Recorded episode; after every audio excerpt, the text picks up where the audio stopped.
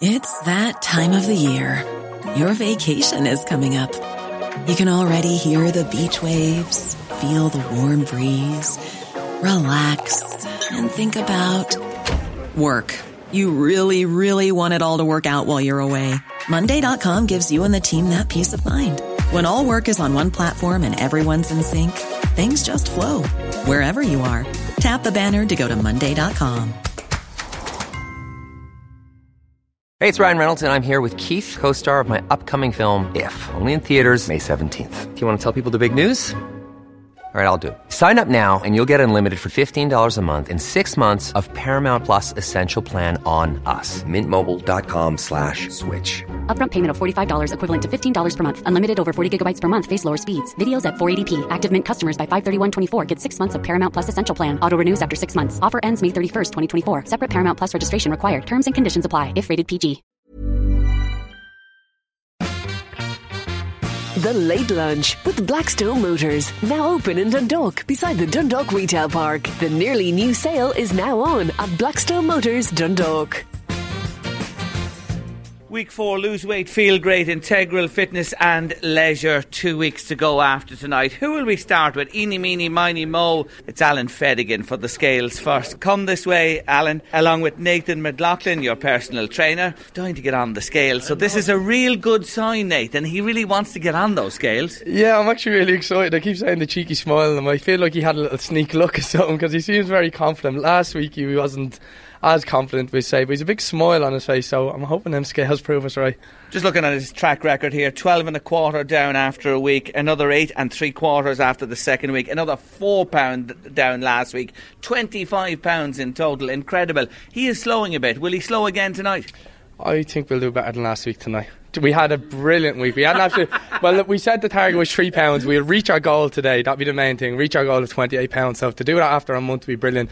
But um, I want to push on. I want to get that a little bit more. But I feel about four to five today. Yeah. Don't be reacting like that when you're main man says we're going to do better than last week. So he's saying he'll do better than four down. He'd be happy with the three to take to twenty-eight pounds, which would be two stone at the four-week mark. Would you be very happy with that? Yeah, no pressure. Yeah, thanks, Nathan. Yeah, I'd be happy with three, maybe three. Yeah, three and a half. I'd be happy. How was the week? Good. Yeah, very good. He he upped the training this week now, big time. So we went boxing and we had a good session on Saturday morning. And Lisa actually came in and done it, and and he kind of pushed us a little bit hard. Can he throw a good hook? He can indeed, yeah. So he started doing a bit of the boxing work and changed up the training completely. So he enjoys it with the boxing. It takes away from the thought of doing the training. You're more focused on the combinations and things like that. So you're getting a good cardio workout in it without thinking about it as such. But uh, we did. We had an amazing week this week. I was really happy. So I'm hoping them scale, scales prove it for us. Food wise, eating, are you keeping to the good stuff, minding yourself, no blowouts or anything like that? No, no, this is the fourth week and every every week was perfect, so I can't complain about the diet end of it. So everything points to another minus on the scales. Let's see what they say. Alan Fedigan weighing in last week at 19.1 and a half. He started at 20.12 and a half. And tonight Lorraine is having a good long look at the scales. How has he done after four full weeks? Is he down from 19.1 and a half? Just a smidge, Jerry. Will I tell you? Yes. He is now 18 stone and 9 pound. Wow! Wow, folks. 18 stone and 9 pounds. So this week he's lost six and a half, Lorraine. Six you'll confirm that. Yes, six and a half pounds, over the 30 pounds, yep. Yeah. Over 30 pounds. Well, well. Congratulations to you. Thanks, Jerry. Yeah, I'm delighted. But it's down to this man here. He said last week that we're going to have to up it and change it and go a little bit harder, and that's exactly what he done. He's not half the man he used to be. No, I'm over the moon with that. Absolutely over. And I want to say thanks to Lisa as well because uh, is Lisa here with us tonight? No, but um, she's really kept on top of him with the diet. Like, it's made my life a awful lot easier having someone watch his diet, and he's given 110 percent with the training sessions. This week we did go really hard, so I'm uh, I'm not surprised at that result. Your daughters are here with you tonight. Look at those two proud young ladies. Yeah, I want to be embarrassed. The little one to be more happier than the big one now. So, but Okay, so who's embarrassed? Ella. the head's gone down there. Yeah, yeah. I can see it. She should be so proud of you. What an achievement that has been. I just look at the total weight at the end of four weeks 31 and a half pounds down. Yeah, and I'm delighted. Do you hear that? Do you hear, do you hear your fan club and all the others as well who are here with you? They're thrilled for you. Yeah, I'm delighted myself. This man says we get 28 pound at the start, and I two stone, which I was hoping, but we're delighted now. But as he says himself, for the next two weeks we'll push on again, please God. He's the poster boy, isn't he, Lorraine? Oh, I'm stunned and amazed. Two pound, two stone is blown out of the water, Alan. You know, four weeks down, two weeks to go. Could he hit three, Nathan? I'm wondering. well, answer that. I wouldn't say three, but we're going for the record. I think it was 38 pounds was the best ever done at LMFM, so that's what we have in sight now. Well, that's what I think we can get. Oh my God, this programme is just uh, outstanding. It really is this year. Well, Alan, congratulations to you again. Nathan, set the bar for next week. Three pounds. Happy with that? Very happy, yeah, yeah. Yeah, it's a nice steady target as well for you for the week ahead. And looking at your record, I wouldn't bet against you blowing that out of the water. No, I definitely think we'll get it. And then the last week will be the big push to get us over that 38. Six and a half, 31 and a half. Alan Fedigan, ladies and gentlemen. Oh my God almighty. Isn't that just fantastic? Well done to you, Alan. Congratulations again. Anne Mead, will you follow that please for us? Anne Mead and Connor Tully her personal trainer will join us now, and let's see how Anne has fared out over the last seven days. We'll have a little chat as usual beforehand, and we'll start with Connor Tully, her personal trainer. Just reminding everybody four and a half down after a week, two down the second week, five down last week, bringing a total of 11 and a half. Connor, are we going to continue that downward spiral tonight with Anne? Yeah, hopefully. Hopefully we've hit our target this week. We set the the bar at three pounds, so hopefully she's got there. Like she's pushed herself, and we've with the diet end, we've cut a little ca- few calories out again, bringing it a little bit down on our overall uh, calorie intake for the day, and therefore hopefully we'll see it on the scales. Well, Mrs., are we going to see it on the scales, or Miss, should I say? I hope so. Yeah, we I worked hard all week. Was pushed hard all week by them all here. Connor was keeping tabs on me all week again with the food. Um, as Alan said there, Lisa came in on Saturday morning and definitely upped the pace on us. So hopefully, hopefully, hopefully. Six out of seven you're normally doing. Have you been here every day? I wasn't here on Tuesday. But I did my 5k Tuesday, so.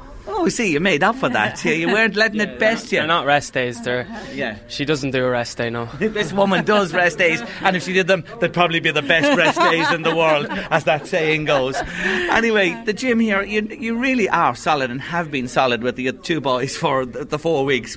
Rarely without exception, not to make it here early in the morning. Ah, yeah, we just push each other on there all the time. It's only this morning we were saying, what are we going to do in two weeks? Don't be jumping ahead of yourself. Live in the moment, Anne. You know, this mindfulness thing. Don't be, don't be even thinking about yeah, that. No, we were just saying this morning, like, such a fantastic way to get through the winter. Mm. Before we finished this morning, it was bright outside. Yes. No, it's fantastic. The winter's gone by the time yeah. we're finished. That Brilliant. is the thing about lose weight and feel great. We come in the dark just after Christmas, and you yeah. do see the year opening up, so it's fantastic. Okay, are we ready for this? The tension building. Yeah, it is building, but hopefully now she's she's hit her target, and I, I'm proud of her either way. So just let's, see let's see, see what, what happens. Connor. Well done to you. So Anne Mead last week weighing in 15.5 she was down to. She started the programme off at 16.2 and a half. Can you give us good news, I weigh can. mistress? I'll give you good news. Anne's now weighing in at 15 stone, a pound and a half. Wow! Another three and a half gone. And you know what that three and a half means? Yes, you're over the stone. She's over the stone, folks. Gone, gone, gone after four weeks. Yeah, I'm delighted with that. That's brilliant. Yeah. Yeah, I said my target was three pounds, so I haven't missed out on it yet. We're ahead of the target. Target's target. The original target of a stone and what was the stone of four pounds? So just over the stone, but you're nearly there because you're on 15 pounds weight loss, which is a stone and a pound. Great. Yeah. Brilliant, yeah, delighted. Yeah. Look at the smile on this face. I've never seen a bigger smile in my She'll life. be booking the holiday soon enough, so oh, where are we going? Oh, Somewhere sunny, huh? Listen, she'll be on the internet tonight looking at new bikinis and everything. God, Jesus. There's an increase in business online this evening. But look, it well done to you. It's been a, a tough old road the four weeks, but you've kept at it and you've never let off one bit. Yeah, no, it, it, no doubt it's tough. But as I said in a post there during the week, if I can do it, anyone can do it. It's just about commitment and it's just about never giving up. You can't give up. Uh, I think everyone here knows now. I had a really tough second week, a really, really tough second week, and I just had to dig deep. And sure, then look at the third week I got. So I'm over that hump now. But uh, everyone's human, and like of course you're going to have the dips, but just keep going. And if you have a bad day, it doesn't matter. Just get back on the horse and get going again. now you said it. Well, on that horse this week, how much are you going to shed? Three, three, She never changes. It's a no-brainer every week. Connor, three. Uh, four. Ah, good man, Connor. Push her. Yeah, we're going to push go. her. Yeah, yeah, push her, push her. Definitely. If you get the three, you have your target completely, which is Yeah, what you yeah. said. You know, Yeah. stone and four, uh, stone and three, stone and four. You're going to be there. So Yeah, anyway, three from Anne, four from Connor. Somewhere the twain shall meet. Let's hope in the middle. Let's hear it for Anne Mead. Wasn't she just fantastic this week? Another three and a half gone. Lorraine just heading into the break on lose weight and feel great. We're going great guns again tonight. Oh, they're great. You know, Anne never takes that smile off her face. And I never see her come in here in bad humour or anything. No matter what the scales say, she's thrilled. Uh, she, she's absolutely right. She had a downer on week two. Didn't last two minutes because she brought herself back up up to um, level 10 for Connor. And there it is again showing on the scales. They're a great crew. I say it every week, but they're a great crew. So two weighed in on week four of Lose Weight and Feel Great 2019, and we've lost in total three and a half and six and a half.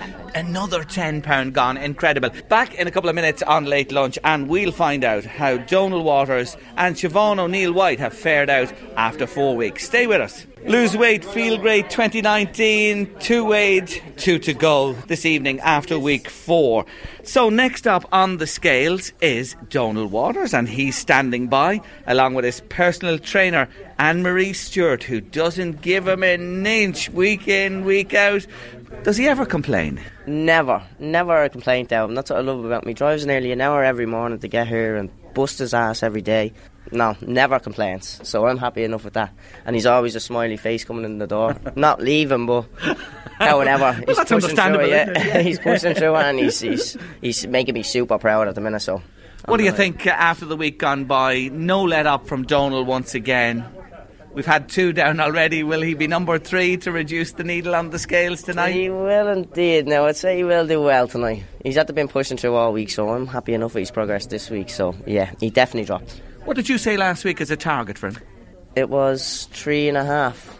Okay, last Wasn't it? week. Yeah. Three and a half. Are you happy with that figure? Uh, not now, no. you were no, a week ago. I, I was a week ago. It's been a roller coaster this week, to be honest with you, Jerry, in terms of I'm on the West Coast every single day, and it hasn't changed. It's like when a roller coaster goes down, but this is a roller coaster actually does it goes up and just stays where it was last week. So it, it's been uh, it's been a little bit different this week, a little bit challenging. In all fairness, though, uh, we had a great circuit training uh, with Ammo, and then uh, Connor took us on uh, Sunday. We had a great, and then back in again today with Ammo for another hour. Uh, it was great. Uh, I love the spinning. Now, I want to say something here. You did have a challenging week, and I know you haven't mentioned it, but I'm going to mention it. Your wee daughter was in for a tonsillectomy. Yeah, uh, little Ellie, uh, she's four, and uh, on Friday was home and all by, by Saturday. So I took Saturday off as my rest day, to be honest with you. So so I was here Friday morning, and then straight home, get changed, uh, and we we drove to hospital, uh, and then I actually got her a special toy and uh, a tonsil fairy. Uh, to, you know, she's at that age.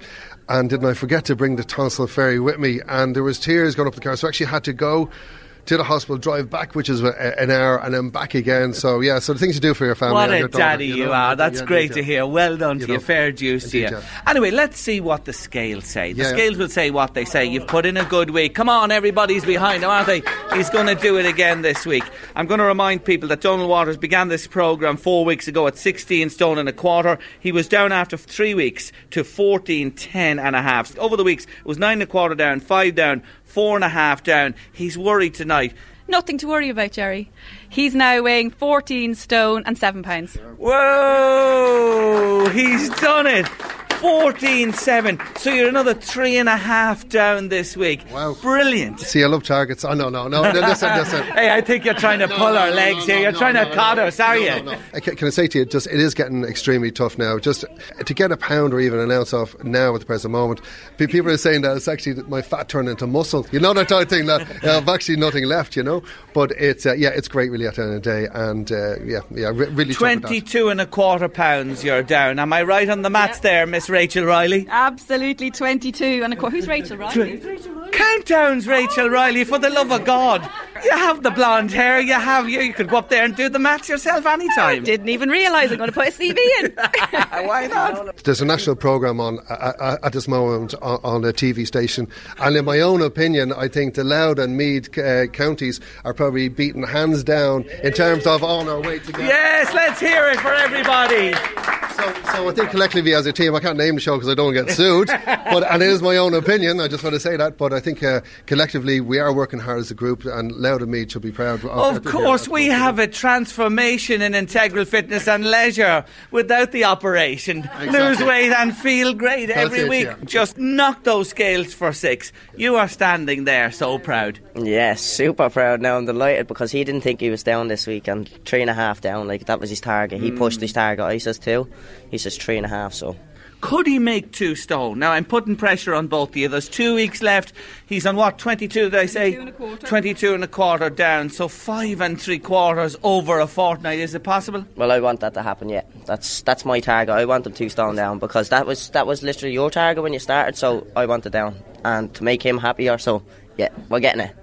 Listen, listen, I want world peace as well, but you know, it's uh, uh, to, to, to, the little thing I've been, uh, I, I, I have been apprehensive uh, this week. Uh, this week, and on Friday, I start drinking apple cider vinegar. You know, these people think these were born fat. I'm going to come off that. I'm going to listen to, and I'm going to stick to the regime, and and always as Lorraine said, stick to the, the stick to the plan, yeah. stick to the diet, stick to your training, and it will come off. And and you know, listen, it's a, it's another goal to do. If I do, I, I really want to do it, and ho- hopefully I will. You know, let's leave that as the target based over the next couple of weeks weeks. Let's hear it again for Donal Waters. He's done it again, down three and a half. Three down, one to go. Last weighing tonight is Siobhan O'Neill White, and she's going to join me now with our personal trainer, Fran Manish. First off, you're walking very gingerly towards yeah. the scales, which tells me there's something up. I just have a bit of a twinge in my back, um, and I and I don't even know what I did or how I did it because I was training on Saturday, did a great class with Guy in in Bettystown called Fear, which you should be afraid. But I did the class for an hour and then I went into the steam room and I stretched and honestly I was grand. And then Saturday evening it was a bit stiff and then I got out of the well, I tried to get out of the bed Sunday morning. I was like, oh, I can't get out of the bed. So um, a little bit, yeah. I just must have pulled something or So have something. you done nothing then since you felt this? Have you just eased off now? I did. I did some walking. I spoke to Fran. Oh, that's okay. No, I asked. Walking's all right. Yeah, yeah. walking okay. It's fine. Or we, we suggested maybe the pool, but I think in the end she chose to go. F- for a walk. Mm. So pool tomorrow. Yeah, pool no strenuous exercise at the moment. Uh, we'll we'll I'll take it day by day, Jerry. To be honest, because we've only two weeks left, so I want to take it day by day. Mm. Yeah. This, these kind of things happen, and the first thing I did was I text Fran and I told her, and I said, "Okay, what will I do? What will I not do?"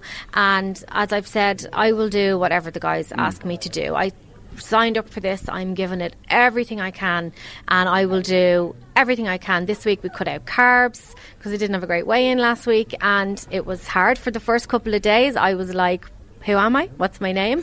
And then I put, I went into a petrol station and I put petrol. I prepaid for petrol, and I drove off without putting the petrol in. I had to go back, and I was like, I think I need a bread roll. Do you know you what? Didn't. Of course I didn't. And then, but then on the flip side, lovely things are happening as well. So I can feel my shape is changing. Will she be down? Yes, she has to be down. she has to be. Okay, don't say a number. Okay. I'll give you that. We won't say a number because look at you've had this last few days where you've had to ease off. I understand that, but look at go on to those scales there and let's see what they say for Siobhan and Eli. Come on, give her plenty of encouragement. Come on, we want to hear it. We want to hear it. After a week, down four. After two weeks, down three and a half. Last week, down a half. Eight down in total again. The scale said 12, six and a half for Siobhan O'Neill White a week ago.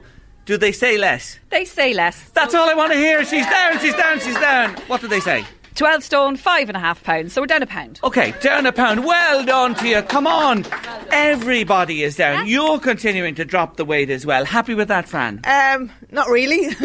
it could be more. Uh, could I be know. more, but you know, Siobhan has had a few issues with obviously her back now and her knees and that. But listen, we will work around it.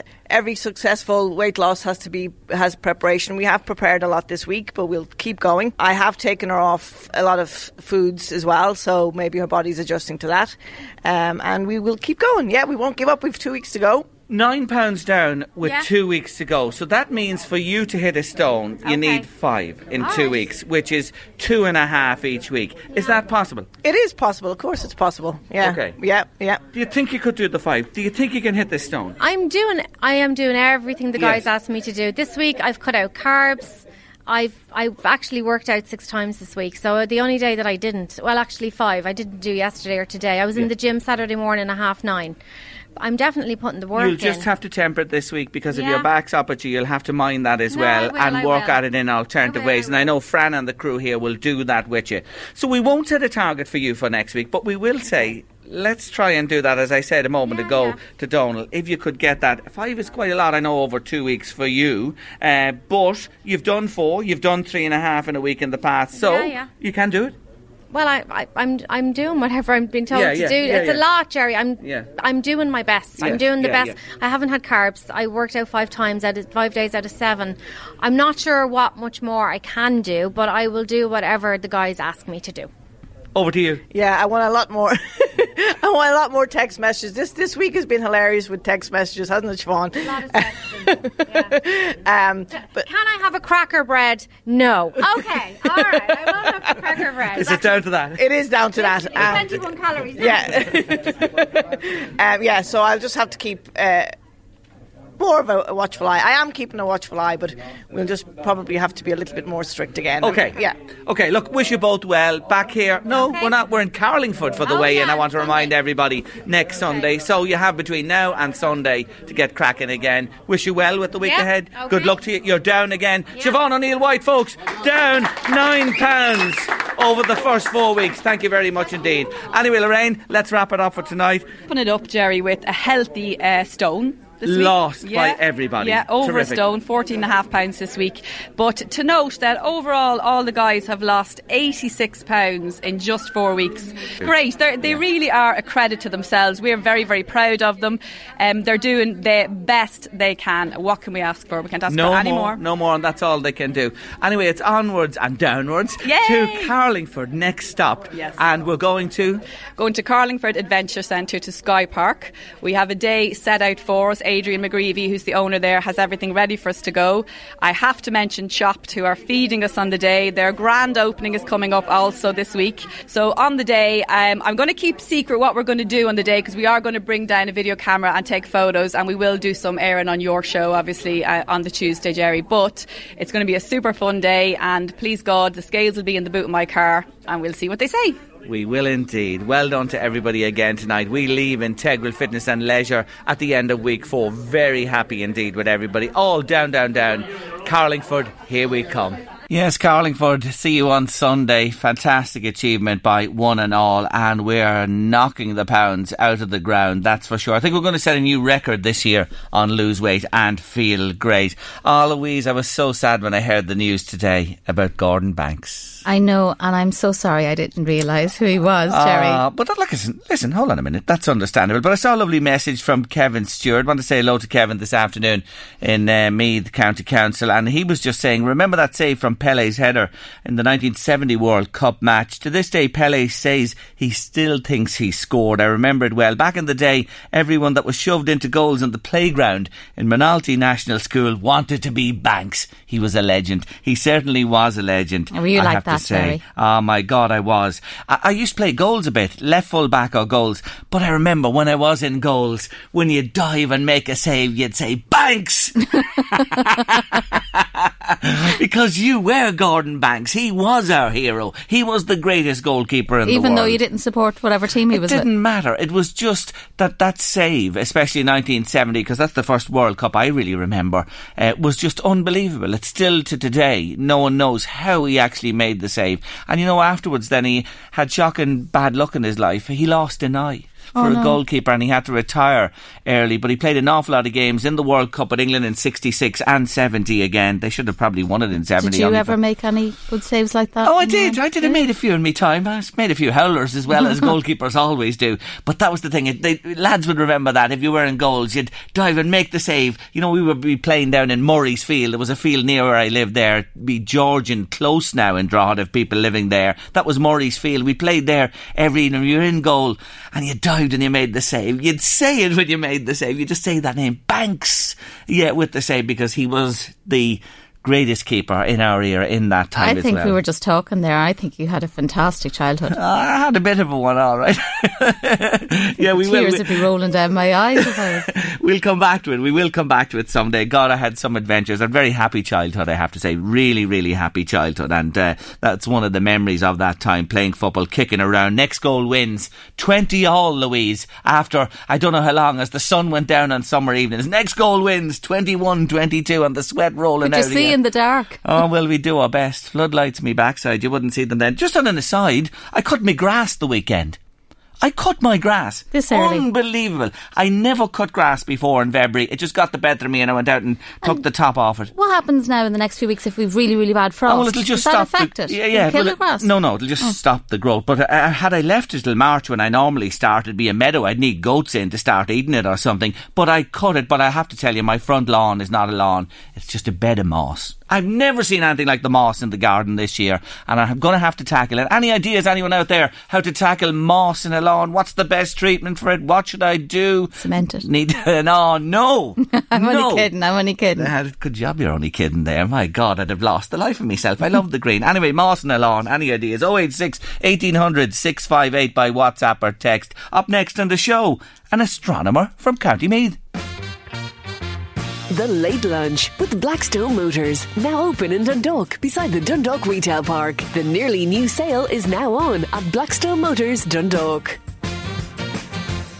My next guest's interest in astronomy began when he was just five. His passion for all things in the solar system and beyond was affirmed when at 10 his dad gifted him a telescope. Mike Foylan is today a keen amateur astronomer with his own observatory in Rathmolyon in County Meath. Bet you didn't know that one. And he's my guest for the next while on Late Lunch. Mike, you're very welcome to the show. Thank you so much, Jerry. It's great to be here. It's great to have you with us. Do you honestly remember? Can you think back to that time when you were five and all this began? Yes? Oh, yeah, for sure. I mean, you know, some memories stay with us for a very long time. And my first kind of memory of how I got started in this was walking down the streets of Trim, you know, way, way, way back. Course, Trim was a smaller town back then, less light pollution. And I remember this kind of was a really crisp, clear night. The stars were out, no moon. And it's just like, wow, looking into the cosmos. And that kind of really sparked me to learn more about the universe. So that's kind of where it started from, you know. So that's quite clear in your Yeah, mind, and away yeah. you went from there, doing your research. And, Uh-huh. and those times you hadn't Mr. Google or been able No, to no, look at anything. no, you had to work hard at this, I'm we, sure. We did, we did. And I, I actually joined the local library. I was about seven years of age. And uh, the first thing I went for was books on space. I, I just had to know some answers because, you know, you ask some of the adults and they wouldn't really know, they wouldn't have the interest or they just didn't know. I said, but there has to be answers. The library is a great place, you know. So I went to the library and I just searched all the books. I read as much as I could. And the answers actually astounded me because I found out the sun is actually a star. It's our closest star. And we live on a planet that goes around the sun. And um, I went, wow, this is amazing, you know. And there may be other solar systems throughout the galaxy. So all this kind of stuff was going to go through my head. And I just got more and more hooked on it. And as I said, when your dad bought you the telescope when you were 10 years of age, because you and I were talking a moment ago, when you look up at the sky with the naked eye from your back garden, and it's beautiful, and you can Mm-hmm. See an awful lot. Oh, yes. But it must have been a revelation to get a telescope. I, I was so excited, Jerry, right? but of course, in Ireland, it rains for a week when you get a telescope, okay? So I had to wait and wait, and it was just so frustrating. But no, the skies did clear. And I remember looking at Saturn, okay? Saturn is a ring planet, it's absolutely beautiful in a telescope. Jupiter, you can see the disk very clearly. You can see the four main moons, Galilean moons. And uh, this is just amazing uh, stuff to me, you know. I just got more and more kind of hooked on it. uh, not surprising, I can just see the joy in your face still as you recall that opening up of a new vista for you. Will you just explain for listeners, like our solar system, the one that we're familiar with, the eight planets plus, this planet nine now, as you said, the sun, the greatest star in it. That's a solar system. There are other solar systems. Oh yeah, now this is being confirmed actually, Jerry, uh, through the, what's called a Kepler Space Telescope. So Kepler um, stared at one patch of sky in the constellation of Cygnus, which is in you know it's in it's in actually the plane of the the Milky Way galaxy where we live. And what it found there was actually quite amazing. It found around four thousand other stars that have confirmed planets actually going around them. So they're called exoplanets. And some of those planets actually are more or less the same size as Earth. Earth like. Now, it may not be exactly like Earth, but they're in that kind of region. Yes. They also orbit within a certain distance of, of their um, parent star. So the conditions may be correct for um, uh, maybe even basic life to form. But again, it's it's all we know is okay. Look, you know, we, we found planets, we found lots of them, but the potential um, is there for possibly life and maybe even advanced life. So you know, Isn't that interesting? Very. So to get our heads round space, look at this confined space Uh-huh. we are in today, and sure, it isn't even a, a grain of sand on a beach when it comes to Mm-hmm. talking about space. Is it infinite? Does this go on forever? Do you think? That's one of the big questions in cosmology, actually, Jerry. Yeah.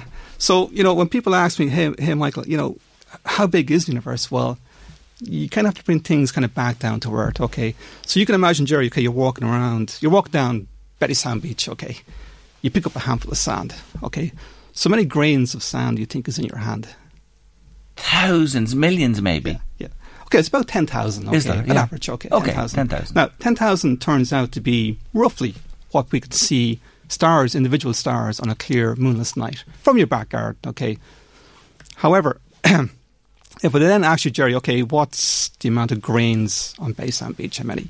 You could say, oh, there's tens of hundreds of millions. Okay. Oh, trillions. Yeah, so all the beaches and all over the world, all the grains, there's still not enough as the amount of stars in the known universe. That's the kind of numbers we're dealing with, okay? Well, that puts them in- in perspective, doesn't it, really? Well, exactly, exactly, yeah. So we live, the solar system, as you talked about, Jerry, is actually part of a larger structure called the galaxy. So we live in the Milky Way galaxy. Now, the sun is a star, like I said, but it's it's one of about 400 billion stars in this just one galaxy alone. So the Milky Way galaxy is part of um, a larger group called the Local Group of Galaxies, which consists of about 55 galaxies, all moving through space together.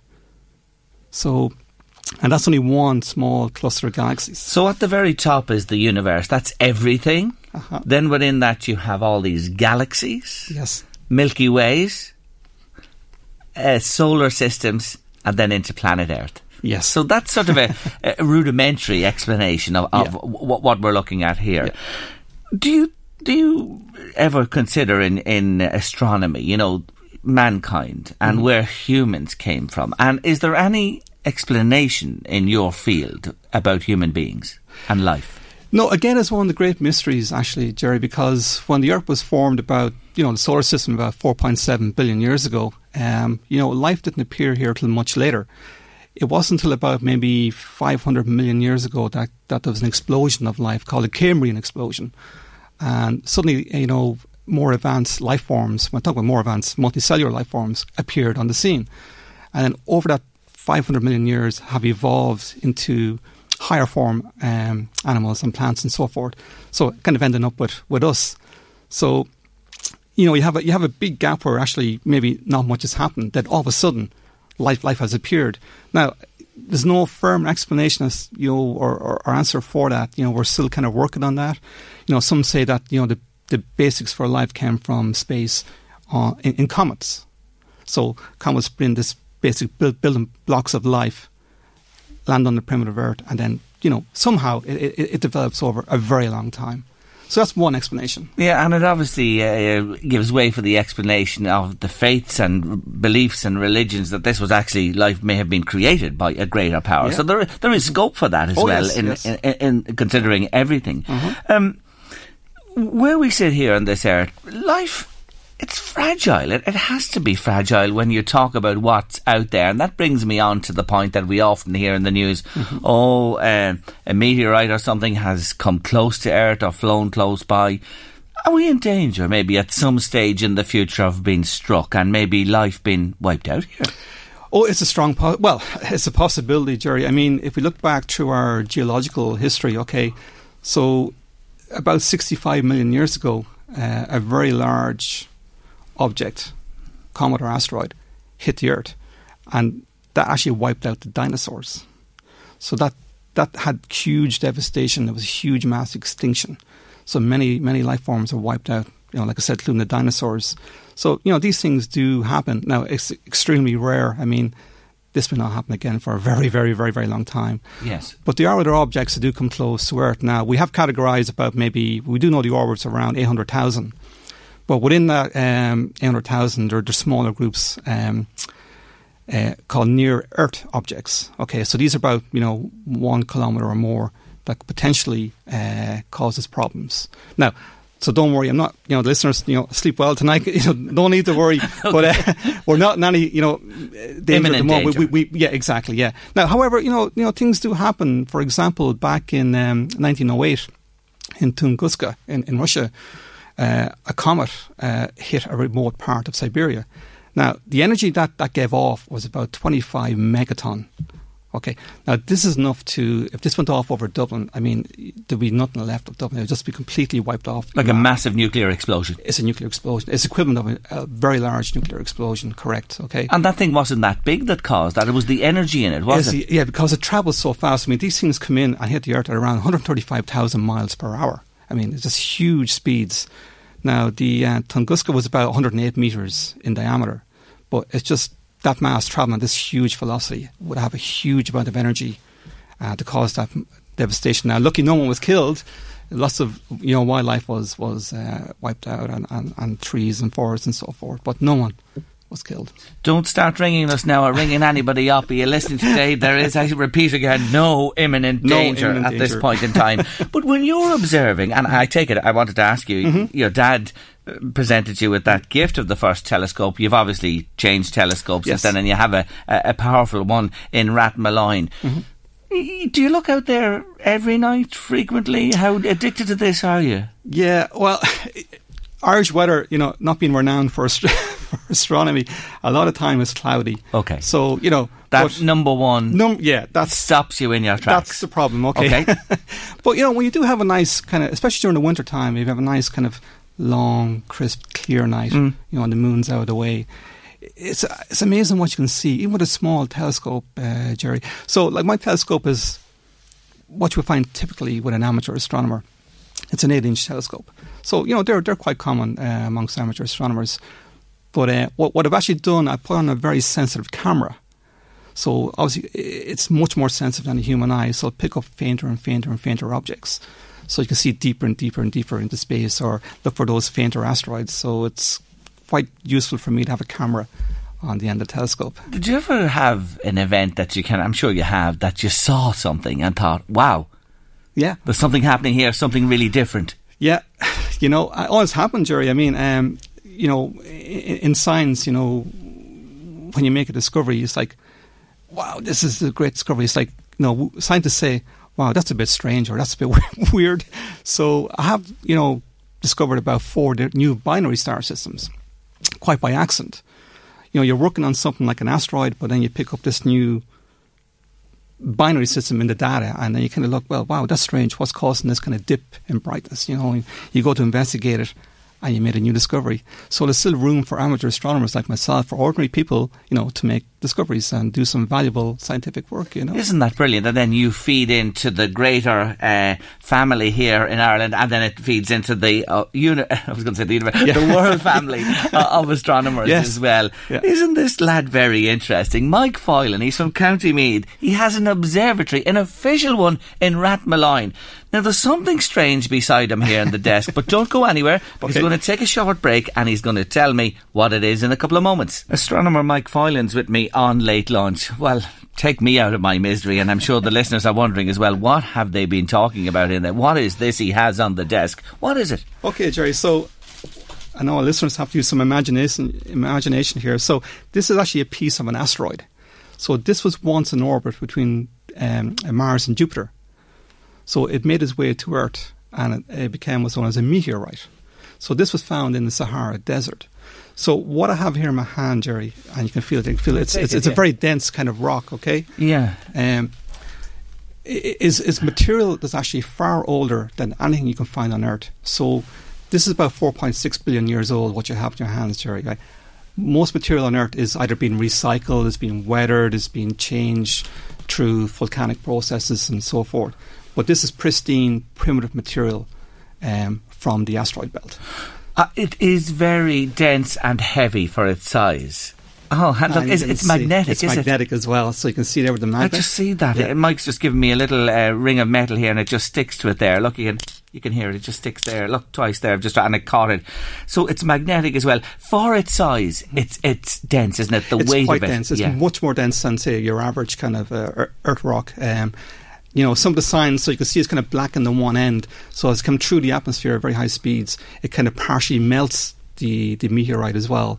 So you can see like a, what's called a fusion crust on, on it there. on the edge of as it, and, goes through the and it's sort of red rock. The yeah, other, yeah, yeah, yeah, yeah. exactly, yeah, yeah.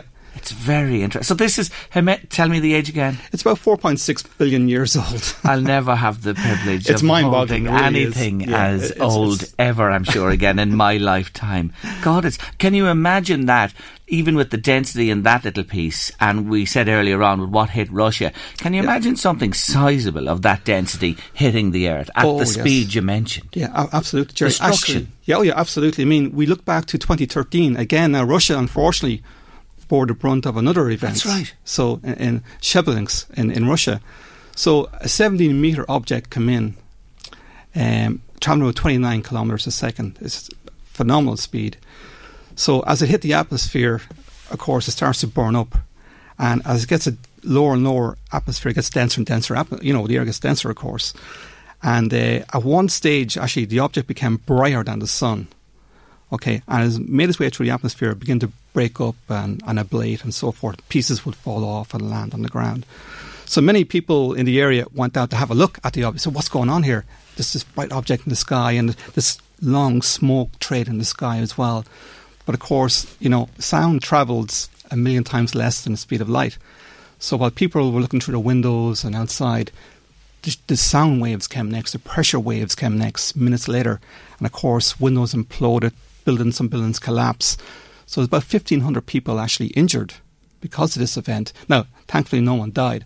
But it goes to show you, you know, and this came out of the blue. Mm-hmm. We weren't expecting this at all, at all. So it turns out it was actually an, what's called an Apollo class asteroid. So these are actually near Earth objects. We know about them, but just this one just came out of the blue, and it can happen. Yeah. Amazing. It just shows you the uncertainty as well. But anyway, uh, moving on, and it's not going to happen tonight, we say again, for sure. Um, what do you make of Voyager 1 and the recent events around it? It set off from this planet Mm-hmm. 1977, a long, long time ago. Were you as excited as everybody else, you know, who's involved in the team, you know, that monitor that from Earth here? Oh, for sure, for sure, Jerry. I mean, you know, eh, not only the Voyagers, but also around the same time the Pioneer probes as well. Mm. So these were really like a message in a bottle. You know, the Voyager probes carry these plaques. Uh, had actually a golden record on it as well on them. So if some alien found them, instructions were on this record to play them and uh, sounds of the earth, recordings of people and songs and so forth. You know, so these were like a message in the bottle. But you know, apart from that, um, they give us back some absolutely fabulous data of the planets. I mean, from from Earth through our hazy atmosphere, it's it's very hard to get really good resolution, very good detail. So we need to send space probes out into the solar system up close and personal, so we get some really, really good data. Not only images, but also like um, data to do with the the magnetic uh, sphere of the planets and measurements and other other kind of scientific measurements we need to do. So we've got a lot of data back from from um, these space probes. Of course, now Voyager One has um, is the furthest spacecraft there is so far, and that's just begun gone beyond um, the edge of our solar system. It's actually gone into interstellar space now at this stage. So it's our first interstellar traveler. Isn't that amazing? I'm just thinking today as well if you could send something out with the advances when you think back in 77 when Voyager Mm-hmm. 1 headed off first and there have been many since but even today what, what that will bring to future generations Yes. you know knowledge of, of what's out there as well what do you make of you know the plan to send man to Mars and maybe set up a colony there have you any thoughts on that Yeah, I'm a bit dubious about that one, Jerry. I mean, my personal opinion is we should be looking more towards the moon. Course, we've been there, so it kind of makes sense to me. Let's let's go revisit the moon. Let's actually work together, not just one country, but let's let's let's a, good number of countries work together because we do have the technology. We, we could do it. We just seem to be lacking the will kind of to do it. But we could do it if we really wanted to do it. But Mars is a one way ticket. It seems to be. Yeah. it's it's yeah. I mean, once you get there, you're you're Yeah. you're, you're there. and Whereas that's- the moon, that's you know, we can go Yeah. and come back, and we've Yeah. proven proven that in the past. When you look at our, let's talk about our own solar Mm-hmm. system for, for the moment, and the inner solar system, Mercury, Venus, Earth, and then you go to the outer ones, Mars, Jupiter, Saturn, Uranus, Neptune, and this new planet. Here's a cool fact a crocodile can't stick out its tongue. Another cool fact you can get short term health insurance for a month or just under a year in some states. United Healthcare short term insurance plans are designed for people who are between jobs, coming off their parents' plan, or turning a side hustle into a full time gig. Underwritten by Golden Rule Insurance Company, they offer flexible, budget friendly coverage with access to a nationwide network of doctors and hospitals. Get more cool facts about United Healthcare short term plans at uh1.com. There's never been a faster or easier way to start your weight loss journey than with PlushCare. PlushCare accepts most insurance plans and gives you online access to board-certified physicians who can prescribe FDA-approved weight loss medications like Wegovy and Zepbound for those who qualify. Take charge of your health and speak with a board-certified physician about a weight loss plan that's right for you. Get started today at plushcare.com slash weight loss. That's plushcare.com slash weight loss. plushcare.com slash weight loss. There's never been a faster or easier way to start your weight loss journey than with PlushCare. PlushCare accepts most insurance plans and gives you online access to board-certified physicians who can prescribe FDA-approved weight loss medications like Wegovy and Zepbound for those who qualify. Take charge of your health and speak with a board-certified physician about a weight loss plan that's right for you. Get started today at plushcare.com slash weight loss. That's plushcare.com slash weight loss. plushcare.com slash weight loss. Nine as well. Which of them fascinates you most? I think it has to be Mars, Jerry. Why? Because um, it showed at one time that Mars had a was actually a water world at one time. We found geological clues on Mars to say it was a much wetter world than it is today. But something's happened along the way over time. I mean, it's lost most of its atmosphere. You know, any water it's had, it's either gone or it's kind of deep on the ground. But it's it's um, it, it, I can imagine the future, not, not not the near future, but maybe you know a good bit down the line, you know, we could go there in a safe manner and really explore in depth Mars because it's such a fascinating world. Mm. Yeah. What about UFOs and the reporting of those? Does that come onto your radar at all? Have you seen anything looking through that telescope that suggests, oh, yes? Yeah. Well, I, I've given a number of talks actually, Jerry. You know, um, you know, just just kind of general talks about astronomy, and I find that young people are the they get the best questions out there. Okay, they can really stump you. Okay, and what young people are really want to know is, hey, is there anyone else out there? You know, and you know, and the way I kind of put it is talking about the grains of sand. You know, just far more stars than all the grains of sands, all the beaches on the planet Earth. So if it's just a matter of numbers, uh, there has to be other people out there. Um, so with these exoplanets we've discovered as well, we know there's planets there. We know there's potential there for life as well. So we just can't exclude fully, say, hey, we're the only ones in the entire universe. I'm just thinking here, could that be them sending something our way? You know, that's a probe, like the probes we're sending out, that somebody sees something that could be wandering around. Yeah, oh, planet well, you Earth. know, it's, it's a possible. Right. Okay, so, you know, our sun actually, Jerry, you know, was about, as I said, about four and a half billion years old. But we also found other stars in the galaxy that are much, much older 12, 13 billion years old. So you can imagine, you know, people uh, evolving on one of these planets way, way back. I mean, some civilizations may possibly have be billions of years ahead of us. I mean, we just can't exclude that either. Um, so, you know, it is a possibility that, like us, you know, they send probes out, faster, smarter probes. Who's to say that these guys, you know, if they do exist, don't do something similar out into the galaxy? And, uh, you know, it's, it's a possibility. I'm listening to you, and I think there are more questions than answers, I suppose. and that's the fascinating thing Yes. about this. Yeah, yeah, yeah, that, absolutely. You know, intrigues you and, and, and many others as well. If people want to find out a bit more about you and follow you, Mike, how Mm-hmm. do they? Yeah, well, you know, again, you know, Facebook is uh, is is a great media. So I have a, a web page there um, called just called Cherry Valley Observatory. Uh, you know, I do kind of put up you know stories and, and interesting bits on it. So if anyone wants to kind of yeah come on Facebook, you know, look me up. Um, it'd be great. Yeah. Cherry Valley Observatory is the name if you want to check it out. Mike Foylan, you've been listening to with me on Late Lunch. It's fascinating. I'm delighted you came to me today, you, and Jerry. this is really special to take this little piece of something that's existed for how long did you say? About four and a half billion years My, old. oh my, what a privilege to hold this today. We'll have to get a picture of you, me, and this for sure. It'll never happen again. for the moment, Mike Foylan, thank you for dropping in. Thank you, Jerry. Thank you.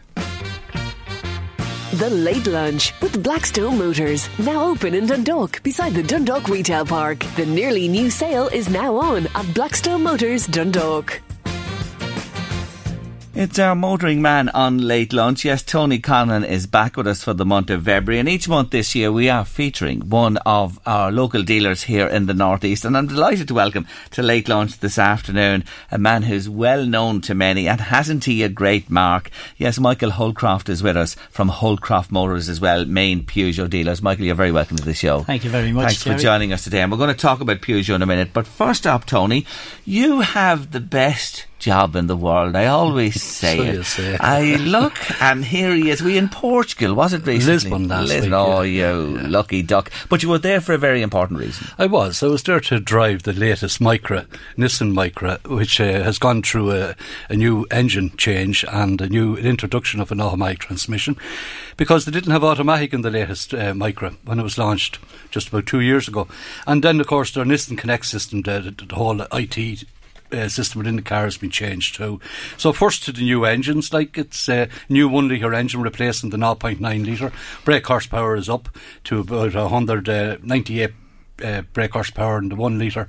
And then there's another one litre in, the, called the N Sport, which is a warm hatch rather than a hot hatch. What do you mean by that? Warm meaning it doesn't produce the same uh, mighty brake horsepower as the Fiesta ST, for example. But, but do you know, for the scenarios we live in and drive every day of the week, it was hugely entertaining and, and very enjoyable and everything. And the, the performance of 117 brake horsepower, but it only come on here as special order. So we'd cut at that and we, we concentrate on the one litre, which is a huge change. Mm. And they reckon now by 2022, uh, and Michael might agree with this, I've heard it too, but by 2022, that about 30% of Micra sales will be automatic. And I see that gone in recently with the new um, uh, uh, Suzuki Vitara we drove, a, a very experienced colleague of mine, and we, the two of us came away, and we drove last week in Lisbon together, and we came away saying the nicest drive of the whole lot was the automatic transmission that's attached to the one litre engine in both vehicles, believe it or not. But Michael, especially what's your view on that? Like automatics, and you know that that would be regarded as a small engine, whereas automatic was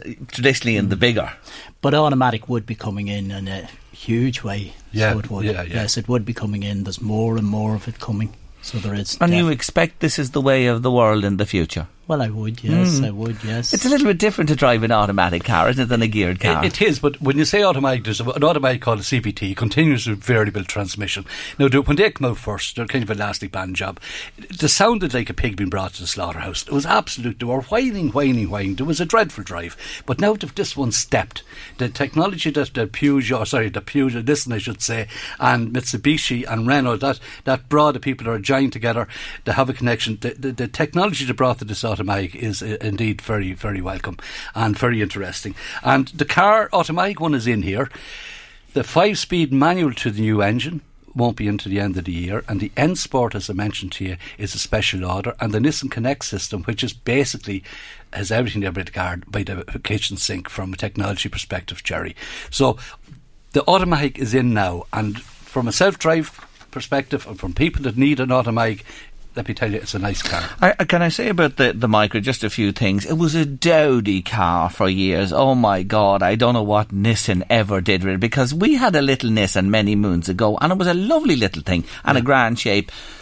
Uh, they lost the run of themselves, or the designers did, because you wouldn't even look at it. It lacked features as well for a long time. But my God, when you look at this new model now, it's an eye turner, isn't it? And and it's sophisticated. I have an article going in, I just can't see where it was, but I said all versions. Like, I'm glad they kept the name Micra because initially it, it, it, it represented ease of drive, and it was a kind of an interesting car. But then there was the Mark IV version. This is the Mark V. The Mark IV was, I totally agree with you. It was a boring car. Oh my God, very boring. Yeah, it was. know. And one, one last thing about it before we move on. Certainly. Against the Fiesta and the Polo, you know, who Yes. are two biggies in Yes. that segment Yes. as well. Yes. How would this f- fare against them? Well, well, Jerry, like it's down to a likeness, really. There, you know, the Polo is a very exceptional good Mm. car. It's down to money too. The Fiesta is an extremely good car. but it's what people like and the deal you're actually going. So it's going to boil down here. Buying either of them three cars, you're not going to make uh, any mistake. But it's down to what the package you get. There's lovely options on the Nissan. I find, like for example, there's a, head head speaker system built into the speakers built into the head headrests, and they're 500 quid to buy like on there's a lot of nice aspects of the car. The new car is very sharp. It's amazingly uh, spacious uh, from an interior perspective and leg room and all that shoulder room and between driver and passenger. So it boils down to the likeness what's there. You will not be making a mistake with any of them three you mentioned by the way. Okay, uh, you like this car? I, I like the car. I like the automatic certainly. Uh, 19995 starting Okay. If you have any questions for Tony today, don't forget you always can put them to us this afternoon. 086 1800 658 by WhatsApp or text or 1850 715 958 if you'd like to call in. Michael Holcroft is with us this afternoon. You're very welcome, as I said uh, a few moments ago, Michael, to the show. Maybe just for, for listeners today, Han Street. Does it seem like many, many moons ago now when you set up there in the heart of Drogheda? How long are you in the new garage at this stage? We're on our 14th year. My God, Michael, mm. it doesn't time really fly by when you say that? 2005. I wouldn't never have said it's that long, but you have a beautiful garage up beside Tesco Extra there in, in, in the retail park. How's business been? Let's start here. For you're, you're a dealer that's in there since the, the first figures came out for 2019. How's how's business been for Peugeot? Business has been very good for Peugeot. Peugeot, uh, they're up. Uh, although the market is contracted, uh, Peugeot have good figures and we're delighted with that. We have a great range of vehicles. The SUV range is top notch, so it is 2008, 3008, 5008, and we have new models now. We have a, a new 508 Fastback, which is stunning. We're going to talk about that in a minute. And you have a Rifter, an MPV, and we, we're not going to f- forget the commercial people either today because the Peugeot partner, which is a standard uh, when it comes to vans, is new as well. Um, you mentioned just uh, before we leave that uh, the, the the market overall has seen a little drop in Ireland um from the start of the year. Peugeot going very well, and you're quite happy. Is it all to do with the uncertainty of Brexit? A lot of it.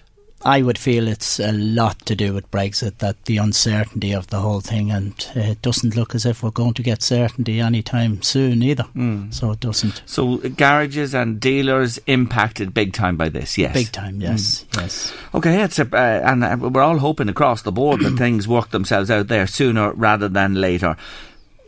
Peugeot French. The French, what, what is the essence of Peugeot? What do you say over the years? What does Peugeot offer a driver? Comfort. Absolute comfort. Yes, I Tony? agree- agree with that, The most yeah. comfortable car that you could drive. Ever. I suppose you could add diesel technology to that. Yes. Yeah.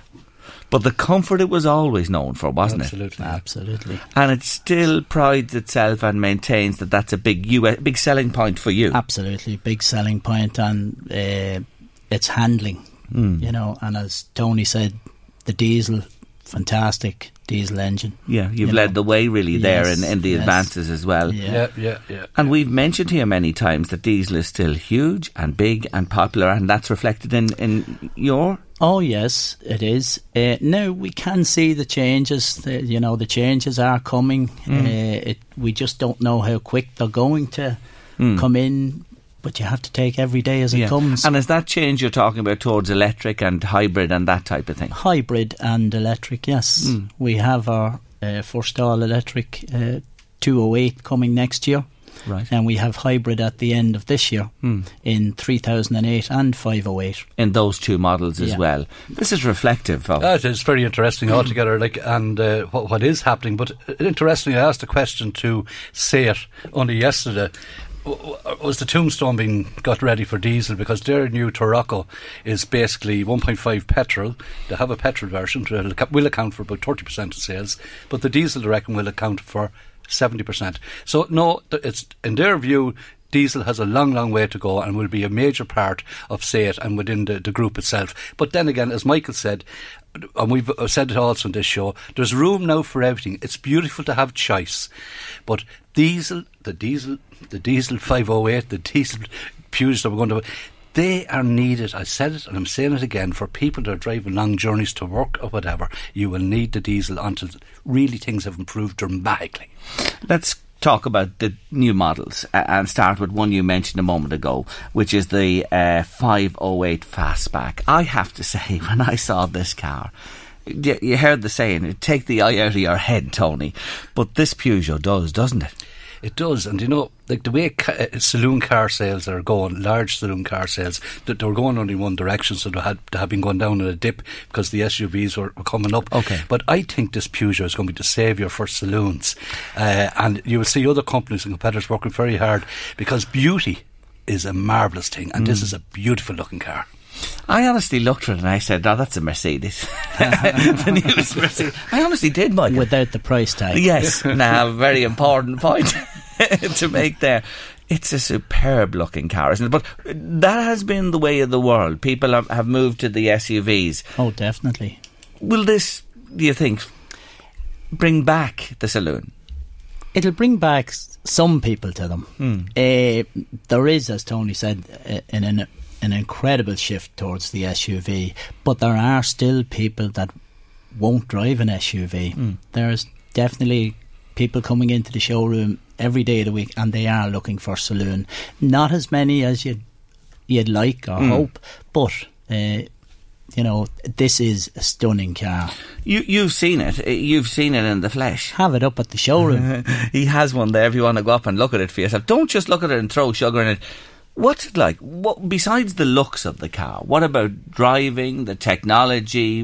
What do you say about that? Well, it has all the new technology that the 3008 and 5008 have. The iCockpit and that, and it has uh, automatic, manual. It, it has everything. It has everything. What, so what engine wise? How does it stand? Engine wise, it has the uh, 1.5 diesel and it has a 1.6 petrol mm. and it has them in automatic and manual. That so cockpit that he mentions there, Tony, um, yes. and I remember when you were reviewing the SUV car yes. of the year, Peugeot as well. Which one is that? The 500? 3008. 3008, I beg your pardon, yeah. yeah. Uh, the 3008. You said to me, you sat into that car and you thought, wow, so that's now in this new saloon. It's right across the range now. Yeah, it's, it is, in, it's in the Rifter too, I think. Yeah. Why, why did you say that at the time? What has that? You just call it a cockpit. You're well, uh, fly, we're flying aircrafts here today, well, Peugeots. Like basically, when if you go back to the 3008 for a moment, you're kind of cocooned into a beautiful driving position, mm. and you've this high central assembly to your left where the gear lever is, and that, and the cockpit is different. You're not looking through the steering wheel; you're looking over the looking steering wheel. And what it really reminded me of, like when I got my first car, the first thing I had to do was take off the big steering wheel, the mini, throw it in the, in the, in the corner of the garage and get a little small steering wheel. And I absolutely love that feeling. And that still remains nearly 40 years after, but uh, things don't change too much. But what I also love about the modern thing Michael mentioned, it is even have a ski flap, and that, that won't suit too many Irish people here in, in the in the 508. But you have marvellous headlamps available there, and that's something I would like to see our listeners doing when they go into Michael or any garage is not so much worry about the panoramic sunroof. Look, remember, we're, we're a country with half the year driving darkness either to work and home from work. Look at the headlamp system for the sake of a couple of quid. It might be even standard, the top range LED lights. Oh, the LED lamps. You have them. Yes. And uh, look at things like that. But it's and look at the package. You're not going in to buy a lucky bag look at the package. There's an option list there. I'm sure Michael will sit you down and let you go through it. what, what, price do they start at the uh, the new uh, 508 fastback? Have you a price there? I, have a price here with thirty-two thousand four hundred euro. Okay, uh, is that's standard price start. The Allure is thirty-four, which is nicely dressed, and then you're up to the GT line and the full GT, right up to forty-nine thousand. So you're nearly up there now in Mark Country, Michael. Let's take a short break on late lunch. We're featuring Peugeot and Holdcroft Motors in Drogheda today. We're going to come back and talk about the MPV, the Rifter, and the new for you commercial guys out there, people in small business, the Peugeot partner. Michael, you might take that question from a listener today. Does the 5008 come in a commercial? No, Jerry. The 3008 comes in a commercial. Okay, But so not- that's your option. Not the not- five, not the but it- 5,000. they do have the 3008. Let's move on to the Rifter MPV. Who or what is this car aimed at? It would be aimed at families. So it would. You can have it in a five-seater or a seven-seater.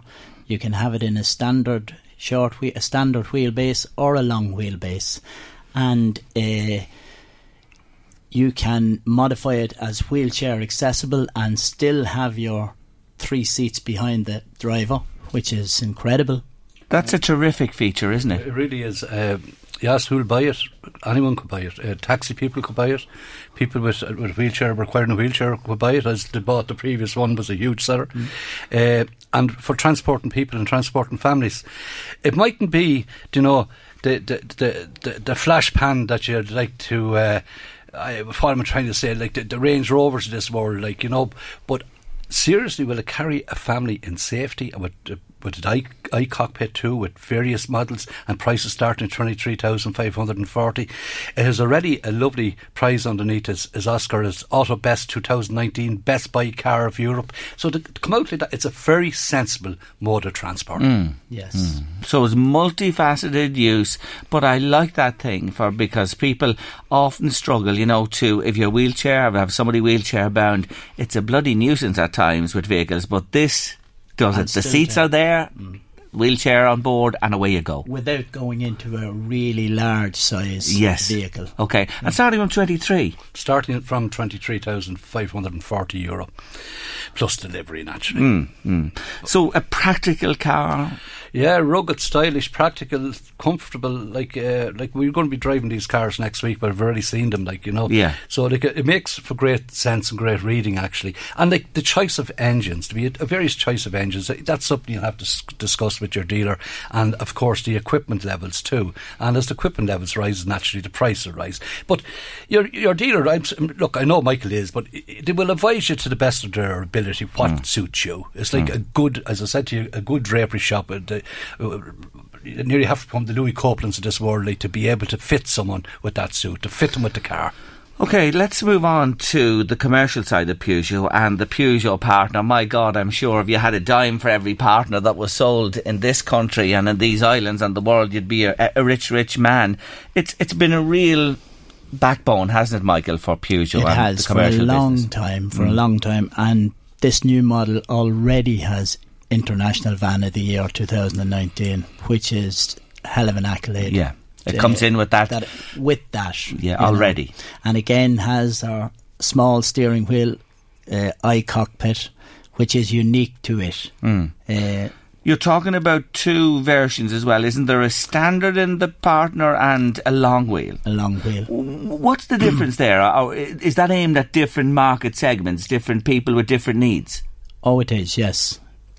Uh, when you say it just adds extra length Yeah. without going into a large commercial van, Mm. you know, if it'll give you that extra length. Mm. So it will. Like for example, like the big thing to measure the, the, the, the interior space of these vehicles is by pallets, and will take two pallets. So anyone in, in, in business or anything like that, Yes. like that's what they're speaking about. You know, money. Now you're talking. making money. Now we saving understand. money. Yeah. Grains of sand and the universe with the previous guest. Pallets. kg from six fifty to a thousand. Yes. Yeah. and the engine, most popular engine in the partner would be? Oh, it's the 1.5. You you can have it in 75 brake horsepower or 100 brake horsepower.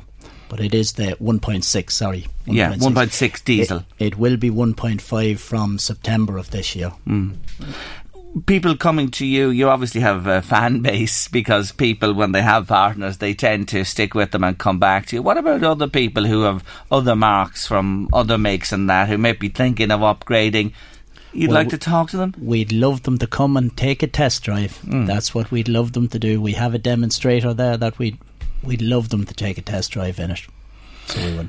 Commercials big, Tony. Important to people. The workhorse of the country. It, it is. They are actually. Yeah, the workhorse of the country. It, it goes. This is, tells you what the country is going like. Basically, when you Mm. see sales of commercial vehicles, you know whether uh, sales are good, which are pretty good at the moment. Pretty good. I know they're talking about Brexit and all that. The, the sales of commercials are pretty good, and. Uh, and when you see, things good with commercials, it's kind of saying the economy is on the up.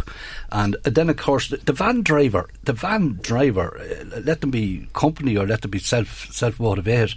They're they're a very wise people. They're people that do their homework very very carefully because time down is a loss of money and reliability is huge. Worth mentioning too, Michael. I know you, you, you forgot, but. Automatic it will be available in the in the partner too, Mm. uh, with the 1.5 engine. So there's a lot to choose from there. Mm. You have such a range of cars, Michael. Great range of cars and commercials. Yeah, from Great the range. small through to the big to the- SUV, the saloons, you name it, and the commercial across the board. I have a question there, and both of you can maybe take this question because it's a type of a generic one. Now, it refers to Hyundai and the iX35. Jerry, will you ask the boys when they're with you? I'm thinking of uh, buying a, a, an iX35, but they don't make the model I know anymore. I think it's the Tucson. Uh, Am I right there? That's Yeah. Replaced, replaced it, uh, the on the message. Yeah, Tucson. Am I better holding off and going for the Tucson, or have they a view of buying into a model that's no longer made? That's a very good question. What's your common thoughts on that? Well, One, I don't know where you're going to get one. If there's one, if there's one in the backyard of some Hyundai dealer, I'd be kind of frowning in myself because it shouldn't be. Because Tucson is out there for the last number of years now. 2000 late The test selling- 2015. yeah, best Yeah. selling SUV there. So I wouldn't be buying and spending me good money on something that's out of fashion. Really, I wouldn't have. You heard me speaking there about the Micra. You, you heard us about the Peugeot. Every year there's added technology, added safety coming into cars. So why why go backwards? Okay, so you, what you're saying basically is, and like you had this as the upgrade models, change models in Peugeot as well, Michael.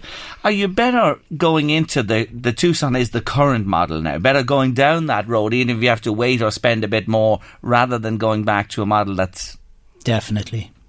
Definitely better going forward and getting, as Tony says, and would you advise technology. somebody? That would be your advice to somebody that they Oh, it would, yes. Always. Don't be looking for an iX35. Look for the Tucson.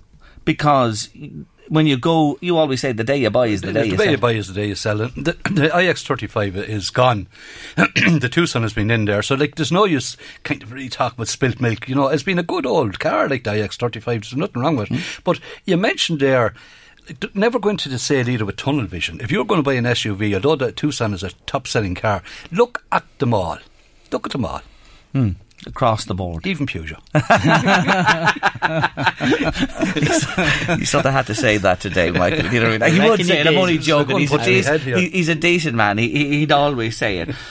But in the overall, Michael, a lot of competition out there in the market. We were featuring one of your ilk each month here on the show, and we will have more with us as well.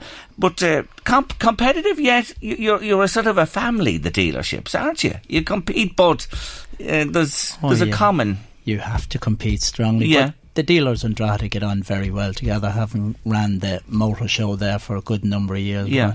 And uh, we helped out greatly for the FLA, uh, taxi and all the people around. So I think there's a, a it's the right mix. Mm. It's competitive and we get on well. Mm. That's So comfort, technology, the cockpit, the range, the commercial. It's going well. Ah, yeah, well, without sounding like, do you know, a lot of companies be dancing the walls in Limerick by just introducing one new car. Every motoring journalist, about 40 motoring journalists next week, will drive three new Peugeots. Three new cars, like, hmm. and there's probably more around the corner.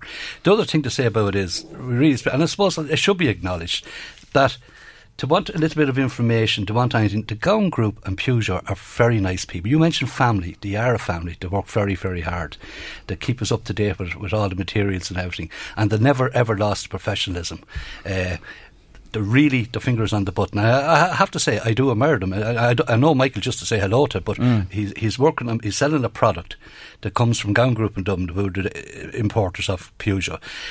Peugeot seem to be working very hard introducing so many cars, and let me assure you that their Irish representative is definitely working very hard. Mm. I, Colin Sheridan brought me in at Christmas just just coming up to Christmas to say, come on, I want to show you this, Tony. Down to the garage building Gowans. You know, I wasn't going to take any secret photographs. Show me the new 508 and uh, what a stunner. And we reiterated that here today on Late Lunch. Anyway, Michael, wish you and everybody at Peugeot all the very best and continued success. Thanks for joining Thank us you there. Good much. luck with the three new models next week. And good luck to you, Tony. You're in for another treat next week. Uh, thanks to the French and Peugeot. Until the next time, Tony Conlon, thanks a million. The Late Lunch with Blackstone Motors. Now open in Dundalk beside the Dundalk Retail Park. The nearly new sale is now on at Blackstone Motors Dundalk. Yes, Jerry, I've just cut my grass for the second time this year and it's full of moss. I think it's a problem all over. The dry summer last year and yet it's so virulent, the moss growth this year with all the damp and soft winter has to be tackled. A suggestion from another listener, get sulphur of iron, iron granules, dilute, dilute them. Let me start reading that again. Have I got tongue tied? Get sulphur of iron granules, dilute them in a small amount of boiling water, then fill a knapsack with cold water and spray the lawn. Don't let the mixture get on the concrete or slabs as they'll go black. Grass will go dark green after a while. Rake out the moss. Ask any golf course worker. He'll get you a bit of that and you can use it yourself. Thanks for that one. Another one, Jerry, if you don't want to use the traditional moss killer, which is sulphate of iron, which the other listener suggested, you can use an organic treatment called Mobacter, which is bacteria based, does not require raking out, and also feeds the lawn for three months. Safe to use it with no staining of concrete, but should not be used until the temperatures reach 10 degrees. I like that suggestion as well. I will tackle it, I promise you. Thank you very much for the uh, suggestions this afternoon. Spring has sprung, the days are getting longer. It's almost time. It is time to get those seeds in, get sowing. We're off to the Knoll next, and the Queen of Green, Nikki Kyle. The days are getting longer. We're into February, heading for March shortly, and for gardeners, well, well, well. The year is certainly ramping up. I'm with our go to woman when it comes to gardening, especially organic gardening, Nikki Kyle, and I'm here in the Knoll to have a little preamble into the gardening season. It is exciting, isn't it? It, it, always is at this time of year, Jerry, and everyone always sort of over orders seeds. And I mean, I do, I'm dreadful. I have to sort of keep away from the. It's actually much easier to do that on the computer. At least if you had seed catalogues, you could sort of go through and mark everything you wanted, then cross at least half of them out. But nowadays, you sort of, you know, keep pressing buttons, and all of a sudden you end up with huge parcels of seeds arriving.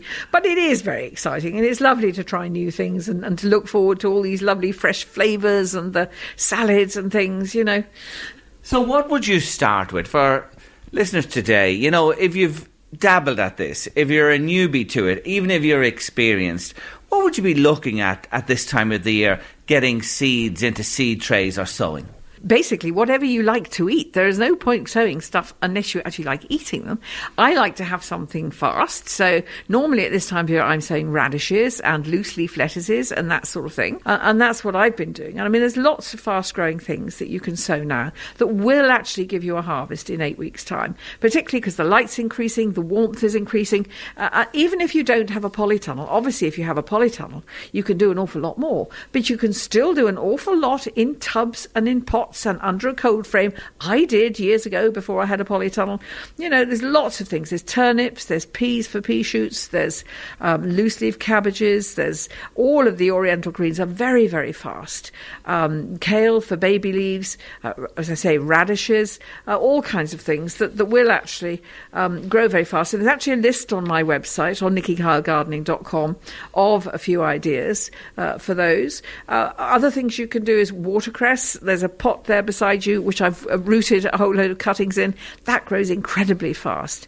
And if you um, buy a pack of, of salads now, mixed salad with watercress in it, pick out the nice, fresh looking shoots of watercress, put them in water, and within a week they'll have sprouted roots and you can pot them up. And after that, basically, you'll have watercress forever because it's actually a perennial. It's not an annual. And as long as you keep the frost off it, you can pick from it all year round. It's a great salad, very nutritious. Now, potatoes and homegrown potatoes, you can't beat them. What should you look to, or what variety of early potato would you recommend? Well, the best one, which is easily available now, actually, is one called Lady Christl. Um, years ago, you couldn't find it anywhere, but now most of the garden centres have it. Um, Jones, I know, in Donabate had it last year. Um, and that's the fastest bulking up potato that there is. Lady Christl will actually give you a crop of small, um, you know, egg-sized potatoes in about eight weeks, and after that it just goes on producing. And you can save your own seed from those for next year as well, from some of those. But that's very fast. But any of the first early potatoes will produce a nice crop. And actually, if you start them off now, you won't get blight on them either. You can keep them going in pots, keep the frost off them again. You can um, possibly uh, plant them out in a tunnel or a greenhouse if you have one, or just just pot them on into a bigger tub. Don't disturb the root ball. Just keep them growing. Keep the frost off them. Put a bit of fleece over them if there's frost forecast. And you'll have, uh, if you plant them now, you'll have potatoes about by Easter, I think just after Easter, mm. um, because Easter's late this year.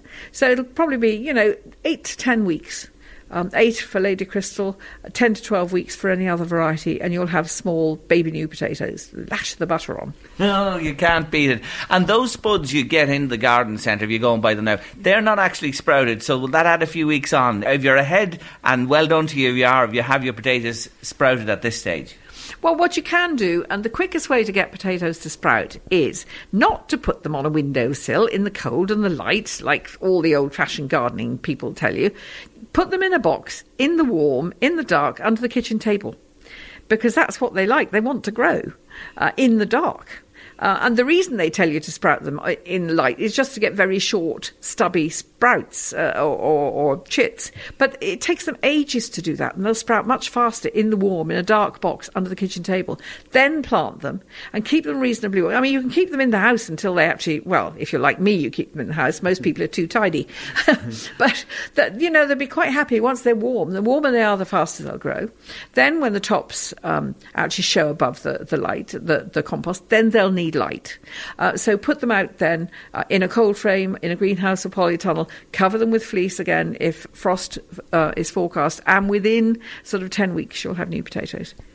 Now, you being the doyen of tomatoes and tomato varieties and founder of the totally terrific Tomato Festival, our poor Rosada is no more. You cannot get the seed, and there's nothing we can do about no. it.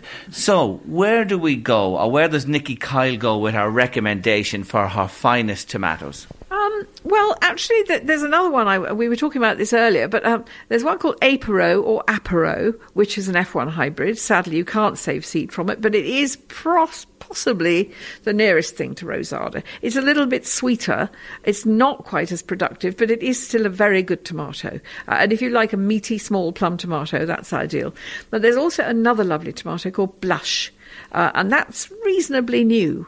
And I think, uh, I don't think that's an F1 hybrid. I think you could save your own seed from that. Uh, and it's a lovely pinky striped plum tomato with a sort of sweet acid, nice balance, a really good flavour, uh, and it doesn't split. It's a wee bit tough skinned, um, but it doesn't split because of that, and it's a very good tomato. It's very productive. That's a, a really good variety. Spring onions, varieties, uh, White Lisbon. Well, no, I, I actually tend to grow the perennial ones, the the, the um, Welsh onions, which you just split up and keep growing. You know. Mm. And if you if you're naughty like me, um, I shouldn't really be giving my secrets away, but um, if you look for some nice organic uh, spring onions or scallions uh, in the vegetable shop or in the supermarket, uh, and make sure that they've got as much root as possible on the bottom, just as long as you can see the root plate, which is the hard bit at the bottom where the roots come out, and they haven't been cut off above that. Sit them in water for a couple of days in a jar, and they'll start to sprout roots and then you can plant them up into pots. And those varieties that are now um, they're not the old fashioned spring onions. They're all uh, sort of Japanese bunching onions, which grow much faster. But they are basically Welsh onions. They're called Japanese bunching onions, but they're exactly the same variety, the same, uh, you know, plant as Welsh onions. And they will go on forever. And you just keep splitting them up, and you can cut the green bits off the top, or you can pull a whole plant up, a whole onion up if you like. But I tend to just cut them down to the base, and then they'll sprout again my garlic and your recommended varieties, which I put in on right. the shortest day of the year, 21st of December, are doing really well and they're well up at this stage and they've got the bit of frost which they yeah. need. Is it too late? No, there are spring planting varieties. There's one called Christo, which you can plant now. Uh, any uh, variety that says it's for spring planting, don't go and buy them in the supermarket or, or, anywhere else because you may be bringing in disease and you don't know what variety they are or whether they're suitable. But just go to the garden centres, look for a packet that says garlic for spring planting. That's most important. Anything else? Well, you can buy pots of herbs in supermarkets and you can split them up. There's an article on my website about uh, growing basil by splitting up supermarket pots. Uh, and it's very, very easy to do. That's a great way to get really early basil. But you can do that with all herbs. You could do it with coriander, parsley, flat leaf parsley, and anything like that. Um, you know, you can grow sprouts, uh, sprouted seeds. You could grow microgreens, which basically is like we used to sow mustard and cress. You know, any seed uh, can be sown as microgreens greens, um, and, and, just sow it on damp kitchen paper in a little punnet or something, uh, and water them every day from the bottom, not the top, otherwise you may get disease. Um, but uh, any of those are very nutritious. And, and funny thing about sprouts or sprouted seeds or microgreens, they're far more nutritious at that stage than they are when they're grown up vegetables. Um, so, you know, the plant concentrates all the nutrients into the young shoot that's growing up. So they're really healthy. And, and you'll have those in a couple of weeks. You know, you don't even need to wait for Brexit. What about broad beans and peas? I know you mentioned pea shoots there, but broad beans, you're a fan? Yeah, oh, absolutely. I love broad beans. I'm sowing my crimson broad beans this week, which I've been growing for about 40 years. Uh, the same variety, saving my own seed every year. Um, but any of the broad beans, uh, peas, uh, mange tous, uh, sugar peas, any of those now can be sown as long as you keep the frost off them mm. now. Uh, and don't sow them in. Uh, I hope nobody will be using peat compost because we shouldn't be. But um, what I tend to do, because composts, even organic composts, can be too high in nutrients, and the legume family, peas and beans, aren't very keen on that. So either mix the compost you have, and it must be seed compost, not a multi-purpose or or potting compost, because again it'll be too high in nutrients. Um, mix mix it half and half with some good garden soil or some good homemade compost, uh, and that way it won't be too high in nitrogen, which the peas and beans don't like. Um, and uh, what I tend to do every year is when I've grown potatoes in pots, I save that old compost and I germinate my peas and beans in that, and I don't put any extra nutrients in, and they're fine. And you can. That's a very good tip, and you gave it to me before. Start them off like that, and then put them into the final positions as yeah. the weather gets a little better. Yeah, well, you'll get them much earlier that way. If you if you put anything outside now, I mean, would you want to grow if you went outside? You know, I, I, whether it's hens or whether it's vegetables, I think. Well, would I like to be grown there? Would I like to to be out in that environment in the cold and the wet? I mean, it would be eaten by slugs because you're not going to go out every five minutes and look for slugs, are you? In this weather. So, anything else before we finish? You want to mention? If you look at what to sow in February on my website, nickykylegardening.com, um, there's a big list of what you can sow either inside, outside, in cold frames, or in a polytunnel um, this month. And also underneath that, there's the list of all the fast growing things I would advise uh, for, for um, you know, sowing if, you, if you're a bit worried that we may be short of salads. And I mean, you know, a couple of years ago, we were short of, was it ice? There was an iceberg lettuce shortage or something because it was bad weather in Spain. Um, you know, well, and, and then last year the bread all walked off the shelves because of the snow. I mean, you know, that's going to be in the halfpenny place beside Brexit because all the lorries are going to be backed up at ports. They won't be able to go through customs. Most of the, the veg from southern Europe comes via Britain to Ireland. And, you know, so the veg in supermarkets at this time of year is from Spain and Italy and, and Portugal. That won't be there. So I would advise folks get yourself a bread maker. Hope you can use yours, Jerry. uh, make your own bread. The things that you like to eat, make sure that you'll have enough of them to tide you over for a couple of months while things normalise again, because it will take a while. You know, I'm not going to cause panic in everybody, but it will take a while. And living out here in the country, like 35 years ago, whatever it was, our first winter here, we were snowed in for three weeks. It, it taught me a lesson, and I always have freezers full of food. I've always got enough to, to actually keep going for at least a month here with nothing else. And the freezers we keep going for a year. well, look, there's plenty of food for thought there from Nikki Kyle, plenty of hints and tips. Do check her out, nickykylegardening.com. And watch this space with Brexit. Will we ever see a day when that word just disappears from conversation? Well, I wish it would because, you know, Jerry, uh, we both live fairly close to the border here and we know how important it is to people up there. You know, the, the commerce that goes on between here uh, and the north of Ireland is really important. And not only that, it's really important that the Good Friday Agreement is protected because peace is the most valuable thing that we can all have. So I really hope it won't happen. I hope there won't be a hard border. I hope that the British will stick to their word uh, and that, that, you know, there will be a soft Brexit. We'll have to wait and see. But in the meantime, all we can do is be prepared and do the best we can and hope for the best. Get sowing, get into that garden, bake that bread, become more self sufficient. That's the message today from the Knoll and Nikki Kyle. Thank you so much. See you soon. It's a pleasure, Jerry. Thank you. Yes, do. Get going. Get a pot. Do something little, plant, sow, do it this year, make a point of doing it. You'll love it, I promise you. I started when I was a little fella. I remember my dad giving me the first packet of carrot seeds way, way back. Put them in and I'll never forget the pleasure of watching them grow. And it stayed with me ever since. And I just love, I love growing my own in the garden. A few raised beds in the greenhouse and you'd be amazed what you can turn out. John's been on from Navan to say, Jerry, get a steel rake and rip all the moss out. It'll look bad, your lawn, for a few weeks but the grass will grow back nicely. I'd probably have to overseed, John, I suppose, then with a little bit of topsoil and seed. And I know what you're saying as well. I'm leaning towards the Mobacter. It's organic. It doesn't have to be raked out. It'll do the job, but it has to be tackled. It really does. It looks green. Somebody said to me, "Oh, doesn't it look lovely and green?"